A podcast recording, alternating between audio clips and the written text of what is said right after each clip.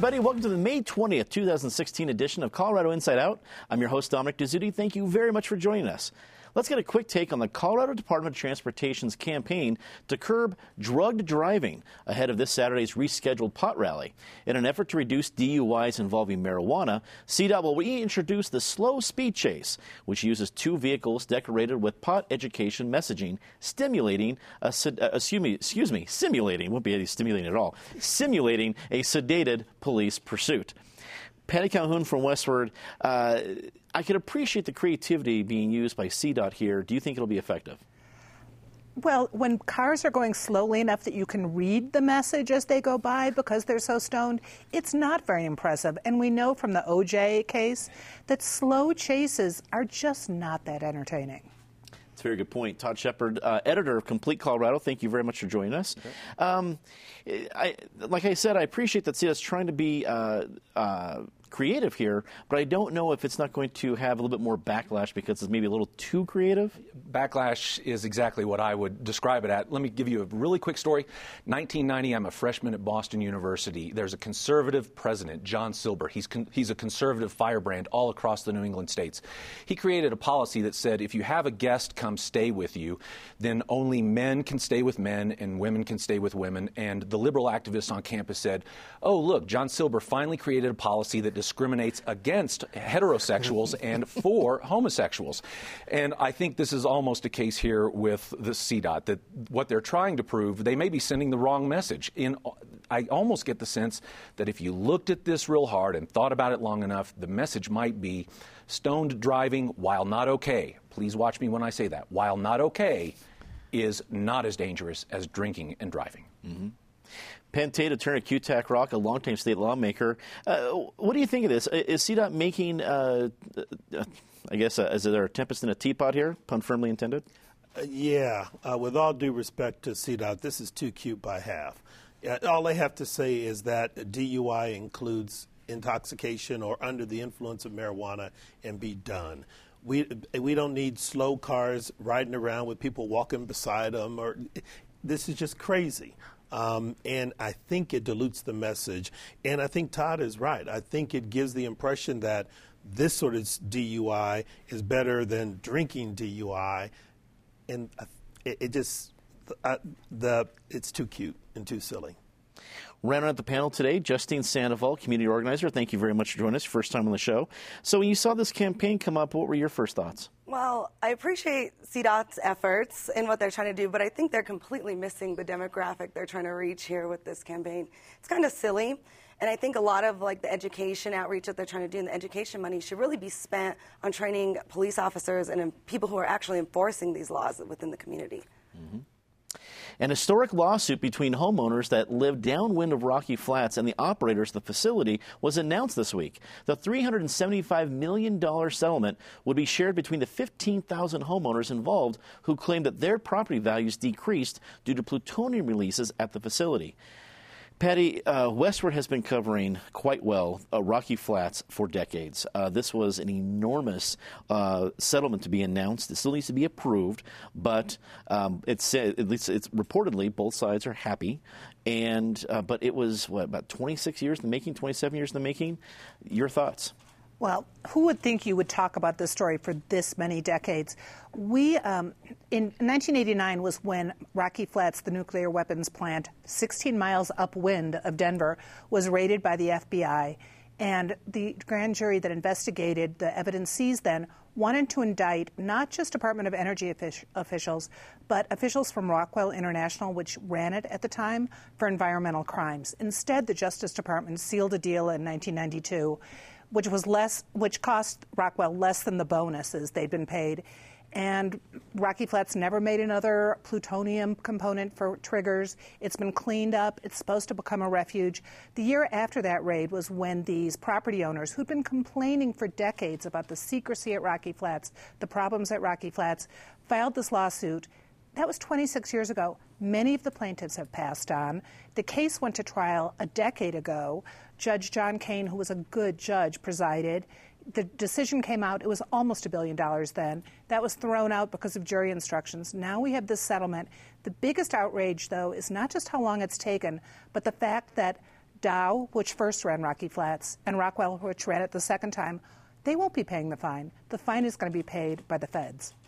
Wow, that's a, a, a, great detail that I think a lot of people are probably going to miss. They think, okay, finally big companies are paying this off, but it's not. You're yeah. right. I mean, the people deserve the money, but it's coming from the federal government. Wow.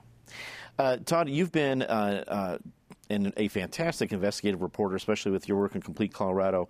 You see a work like this, where obviously there's a big deal, there had to be a lot of digging, federal investigations, the whole bit, but then taking this long to have some sort of settlement. Uh, what are your reactions? Well, I think I'm going to shock my partner to the right here, Patty Calhoun, when I say, you know, I could almost look at the $375 million judgment and say that that's not enough. Basically, when you look at the time, there are a lot of choices that people lose by having lost property value over the course of 26 years. People use their home, home values to finance college educations. As Patty said, a lot of these people are deceased now. Um, the, the decisional value that was taken away from these people for so long is, is what really is the, the key factor here. She mentioned the $1 billion judgment that was thrown out. Still, uh, I, I, really do think you could make an argument that 375 million, not only should it compensate those people, it should be at a level that it, it sends a significant uh, message to the government, in particular about the secrecy that was always imposed in those cases. Now, of course, it was Cold War era, so you can argue for more secrecy back then, but still, when it comes to the safety of the citizens you're supposedly fighting for, that's what really gives you the heartburn and, and makes you feel so empathetic for all all of these 15,000 homeowners in this case.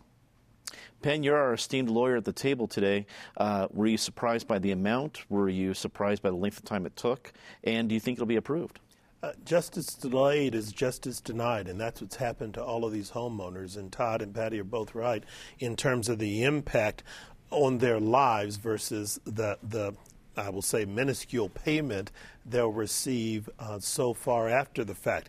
And frankly, this is one of those deals that, that really upsets people because you've already got, and we're seeing it this political season, tremendous distrust with government. And now clearly you have government finally entering into a settlement, and, and they're going to say, this settlement is not an admission of guilt. Yeah, it is. Everybody knows that. Uh, and so uh, it's just another instance where you keep hearing for 26 years, trust us, trust us, trust us, everything's A OK, and clearly it isn't. Um, and, and so you know, it's going to be interesting to see what the repercussions are. And I will say my former colleague, Wes McKinley, is now vindicated because he said for years there was an issue here and nobody believed him. Um, but, but it's just sort of tragic. I mean, you, you got the right result. Yeah, it'll be approved, it'll be upheld, and they'll go forward and implement the settlement. But the sad reality is uh, it should not have taken this long. And the other piece of this is all the workers who worked at Rocky Flats over the years who were impacted. I, I mean, one of my neighbors in Boulder um, ended up dying, and they eventually concluded it was based on some of the exposures he experienced when he worked at Rocky Flats for most of his life. So it, it's it's tragic, it's unfortunate, and hopefully uh, our government um, and the contractors they work with sort of live and learn. But we're all at risk in, until they do. Justine, this is uh, a big part of at least recent Colorado history, but it's one of uh, a variety of things we see. We see the big Gold King mine issue. There's a lot of things where there's a big problem and little people, uh, you know, just you know, a small group of homeowners, landowners, things like that, fighting the good fight. When you see a decision like this, perhaps less money than was deserved, uh, taking well over uh, well over two decades does it take away from other people looking to fight those good fights? To take take that energy away from other battles we might see in our community? Definitely, and I agree with all the panelists here. It's maybe a little too little, too late in this case. I've watched this case my whole life. 26 years it's went on, and we've discussed the Rocky Flats saga since I was a little girl. And now, as an adult watching it come full circle, it is kind of disheartening to see that you know people would take so long and fight so hard, and there are so many communities fighting all types of um, environmental injustice in the state, and it makes you really wonder, like you know, is the fight worth it? Are we going to get to an endpoint that is really justice for people? Mm-hmm. So you should think about you know, neighborhoods like Globeville and Elyria that could be generations before they really see change. Oh yeah, definitely. I actually grew up around that neighborhood, and we've spent lots of time testing soil, contaminated soil, and we're still discussing how we, um, you know, resolve a lot of the impacts of the um, pollution there that went on for decades. And right before they expand a highway. Exactly. The Republican U.S. Senate primary took more dramatic turns this week. The candidates faced off at two different debates, including one at the Denver Post, where Jack Graham was the focal point for his opponents. Meanwhile, a press release issued on Tuesday from Secretary of State Wayne Williams' office revealed he didn't learn of certain problems with petitions until after a news report, even though staffers were aware of the problem. Uh, Todd, again, I go back to your investigative uh, news experience here. Um, staffers knew of an issue, and the, one of the issues we're talking about is a person who's deceased on a petition. So, uh, again, if we're if we're not in the state of Illinois, usually a problem. So, uh, you see all this kind of come out. What's your reaction? Uh, my reaction is that uh, petitions aren't the same thing as ballots, and obviously the Secretary of State has a lower threshold for examining those. And in fact, they just, you know, the typical method is to sample a portion and to sort of, you know, take that sampling and apply it to the number and then say, okay, it passes or it doesn't. Uh, as to these employees that knew, I don't know, and maybe someone at the table can fill me in. Did they know that there was actually a deceased? Uh, you know, w- sure. did they know that level? I will say that, you know, the petition process by its nature um, it just has to be loosey goosey. You have to have, uh, you know, almost a thousand of the booklets. They get taken all over, they get scattered all over the wind. It, would be impossible to stop one goofball, uh, you know, and I'm not saying that that's what happened here, but, you know, there are always going to be goofball signatures like Big Bird, like we saw on who was the Denver. Um, Kerry Houck, uh, you know, and mm-hmm. so um, you know you're always going to have these kinds of invalid signatures. So does it rise to this level of scandal and indignation at the Secretary of State's office? Not for me, but I think it certainly shows that there have to be there needs to be extra time after the ballots are submitted to give the Secretary of State time to not only look at this, but there has to be ample time for the challengers to challenge so that we don't have this rush to the Supreme Court like we saw with Ryan Frazier. Penn, do you think it's time for uh, some uh, different rules involved? I mean, because the Secretary of State's office really they're just trying to uphold the rules that are in the book. They don't have any. Uh, they can't say we're not going to do this or whatever else. They don't design them. It comes from legislature. Do lawmakers need to change it? I think lawmakers need to take a look at this. Um, you know, I, I, sort of have a different take on this. I, I, do think that there is a problem, or at least a concern, in the Secretary of State's office if line staff knew about some issues regarding invalid signatures and that information did not float up, particularly given the tight time frames under existing law to validate signatures, approve petitions, and certify someone has hit a threshold to make the ballot. Um, that information's got to move through the Secretary of State's office much more rapidly. But but because of the Ryan Frazier situation, this situation, and a number of others, it may be time for the Secretary of State, and I think he's in the best position to do this, to sort of look at how the election laws are structured and how he has to manage them or his office manages them and perhaps make some recommendations to the General Assembly and say, you know what, some of these time frames are too tight. We need to start some things earlier. Now, the, the downside is going to be God help us, campaigns may start earlier because the petition process no. has to start earlier. But if if that is the the solution to having some comfort uh, that people are legitimately on or off the ballot, uh, maybe that's what needs to happen now. Justine, as we look at the Republican primary right now for the U.S. Senate, there's not really a clear front runner. They've different debates have had different focal points. Uh, several of them have had different problems. Where the Ryan Frazier's still waiting if he's going to be officially votes counted. Jon Keyser's been in the news for similar issues. In fact, Jack Graham was a focal point because he's the only one that didn't have signature issues, and, and him and Darryl Glenn. Um, how much fun is Michael Bennet having during all this going right now? Well, we were lo- Michael Bennet was looking at a really tough race here when we were initially discussing the Senate race, and I think Michael Bennet's really lucking out right now because there are so many issues with these candidates. I mean, you know, you have candidates who failed uh, to make that ballot with signatures, collecting signatures. You have Jon Keyser and his dog, um, and all of these talking points coming up. So it's really interesting. I find it interesting that you know this is the party that talks about voter fraud and is really worried about voter fraud, and yet they have an opportunity here to discuss uh, voter fraud and issues and maybe bring it, you know, uh, bring the conversation up of like how do we stop this? How do we in Colorado go about um, having a better system for collecting signature petitions? And yet nobody's done that yet, so it's kind of surprising to me. But I really think this is definitely an advantage for Michael Bennet right now. Uh, Patty, six years ago, when Ken Buck was uh, in his Senate primary, and he won the primary, but he had an infamous, and we know the roots of it uh, here at this table, um, high heels moment, uh, and that dogged him throughout the general election. Not the only thing, but that was a big deal.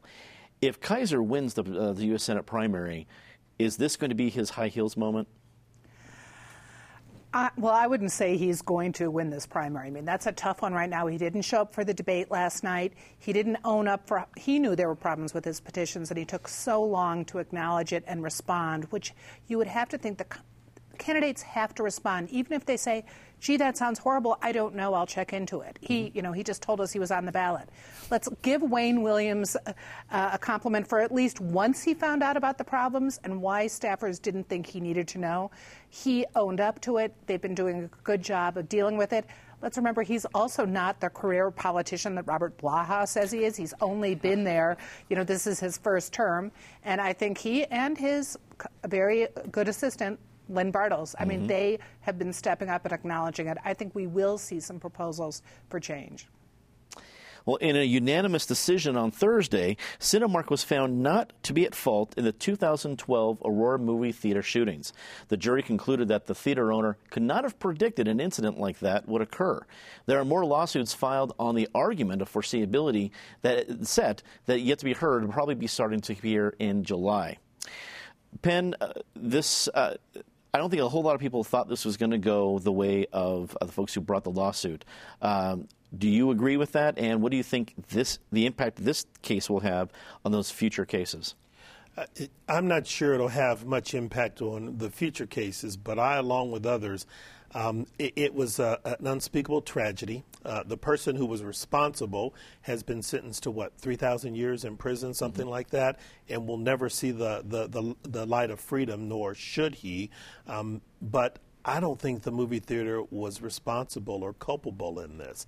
And, and, this lawsuit, in many ways, I understand the grief, I understand the tragedy, I understand the desire to get some sort of compensation for, sense of justice for the families beyond the incarceration of, of, of the criminal who did this.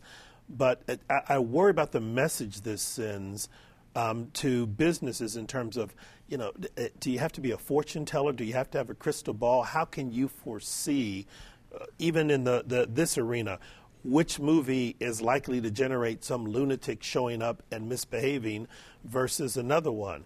I could argue that certain Disney movies or others have enough violent themes that it might generate some kid doing something bizarre. I think it's just too unforeseeable. I don't want to live in, a, in an America where you have armed security everywhere you go in public. Um, that is equally frightening, and, and we'll talk about, I'm sure, concealed carry again another day in terms of whether you know merchants should be able to to exclude people who who bring concealed weapons on the premises.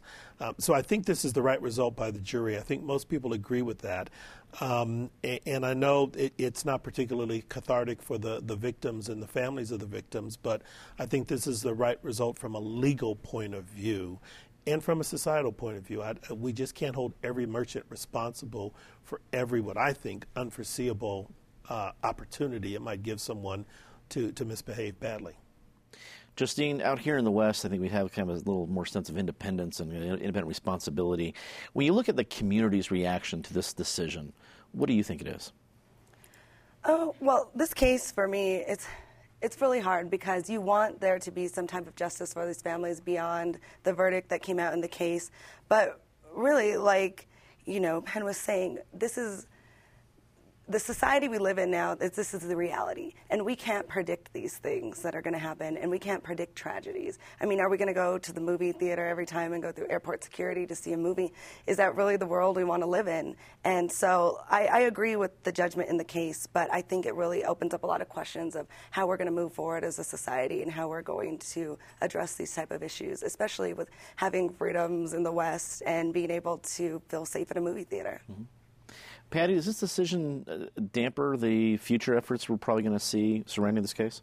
Well, first of all, let's say no one wants to wait in line for three hours to go through security to see any movie. So let's hope TSA cleans it up and uh, we'll go with that. There's a big difference here between, say, let's look at the Rocky Flats case where there was willing culp, you know, these the outfits that were running it, they knew what was leaking. They kept it secret. They knew what was happening.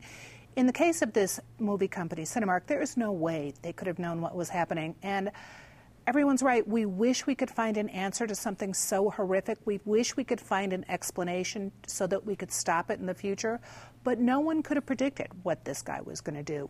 You couldn't have protected against it. Do you protect the whole mall? Do you protect the parking lot? Do you protect those movie theaters? So it's not a surprise. It's heart wrenching that the decision came down in the exact same space where James Holmes was sentenced.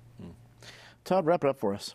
Um, I think everybody here at the table has expressed adequately, and, and I think uh, Penn did a great job of saying that, you know, just because you agree with this settlement or, or, just because you agree with this opinion doesn't mean we feel, anybody in Colorado feels any less sympathy for what anybody has gone through.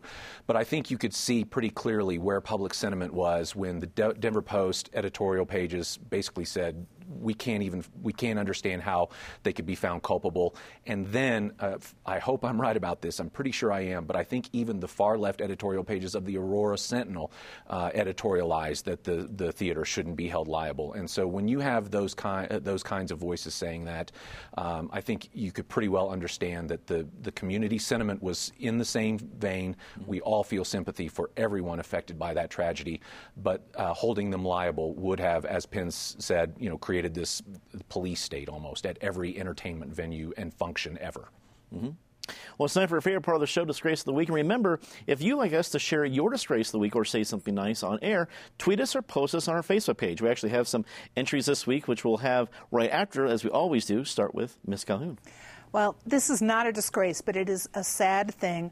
Anyone who followed the Homeless Diamond, which was this great project, Joe Carabella, a local realtor, involved the homeless in playing at Sonny Lawson Field, just down the street from us, would have a game with homeless players playing softball just to show them what some ordinary things about life, bring people together. It was a great, great effort. Went on for five years, and this year they're taking a pass. So just thought about it as I drove past. Too bad the homeless diamond won't be back this year. Here, here. Todd. Well, we've talked a lot about government secrecy at this table today. Um, so, the Department of the Interior and the Obama administration's uh, still obviously, I don't want to say it's a lie, but this notion that they would be the most transparent administration in uh, presidential history. Uh, yesterday, there was a story in the Durango Herald that uh, Representative Lamborn was trying to get information, uh, numerous interior documents, some of them which relate to the Gold King mine spill, and he said the documents were redacted such that it looked looked like they were documents from the Manhattan Project. It was just black ink everywhere. We've got to stop the secrecy at some point. This is government for the people, by the people. It shouldn't hide secrets from the people. Penn. Well, we have now um, legalized the use of marijuana for medicinal and recreational purposes. And that, since that's been accomplished in Colorado, for the life of me, I cannot understand why we still need a 420 event. Um, I, I, I, I, am. I, continue to be perplexed by this. I, would tell the people who promote it, you, have won. I think it's just unreasonable to keep holding these festivals every year, and I, I wish it'd stop. Well, remember the, the anti-prohibition movement for alcohol also have their holiday. They call it St. Patrick's Day, but it's the same sort of event. It's the same different thing. Justine, your disgrace of the week. Um, my disgrace of the week would be um, Department of Transportation Secretary Anthony Foxx and Mayor Hancock refusing to meet with the community that's going to be impacted by the I-70 expansion. I believe that they've done a lot of outreach, but there needs to be more, and there needed to be a meeting with the community to voice their concerns. And our disgrace of the week from one of our viewers is from Phil Kirschman, who said the people who hired Colorado Education Commissioner Rich Crandall are a disgrace since Crandall resigned this week, just four months after he was put into uh, put into office. Uh, let's go say something nice about somebody. Patty? Oh, that was a good one, Crandall. Uh, I'm going to stay in this neighborhood. The Five Points Jazz Festival this weekend. Let's remember the incredible heritage that Five Points had once the Harlem of the West. Amazing stars who came here went people who stayed here when they couldn't go into the hotels downtown. Just celebrate the heritage while Five Points is still recognizable before gentrification continues. Todd. I've been taking acupuncture for the last six months for some chronic fatigue problems I have. My doctor, Scott Richardson, but what I really admire about the guy is he's reaching out to the state to try to let, uh, so state medical programs let them know that acupuncture really does work for pain relief. He's trying to create a nonprofit that will donate free acupuncture sessions uh, to veterans that have PTSD and chronic pain. Uh, that's the kind of outreach that's really needed at this time. It's a great great medicine that works, and it needs that kind of uh, education right now in the community. Penn. Uh, we have beat up on them enough, so um, I'll say kudos to the city of Denver. I really uh, appreciate the fact that they did the gentrification study because it is an issue impacting not just Denver but the entire Front Range community, and you can't address an issue until you begin to understand it. So I think the study is a good first step, and I commend the city for undertaking it and publishing the results uh, of their work. Well, and that's a great segue. We'll be talking about that very topic uh, for our post game, which is a web exclusive uh, production. So if you're inter- interested in that, be sure to check it out on our Twitter and our Facebook feeds. Justine. Um, I want to give a shout out to artist Anthony Garcia and the artists that worked with the Birdseed Collective. They just finished up the dumpster project and the Sun Valley projects, and they went in and beautified a lot of the dumpsters around there. So I just wanted to give them a shout out for bringing art into a lot of underserved communities in Denver. Anthony's been a big friend of the station. He's a great guy. And our say something nice from our viewers is from Gabrielle, who wants to join uh, Patty in giving a shout out to the Five Points Jazz Festival happening tomorrow on Welton Street from 10 a.m. to 8 p.m. That is all the time we have tonight, so thanks for tuning in. As always, be sure to check out our podcast on iTunes and for our CIO postgame segment on Twitter and Facebook. For everyone here at Channel 12, I'm Dominic Dezzutti. Thank you very much for watching. Good night.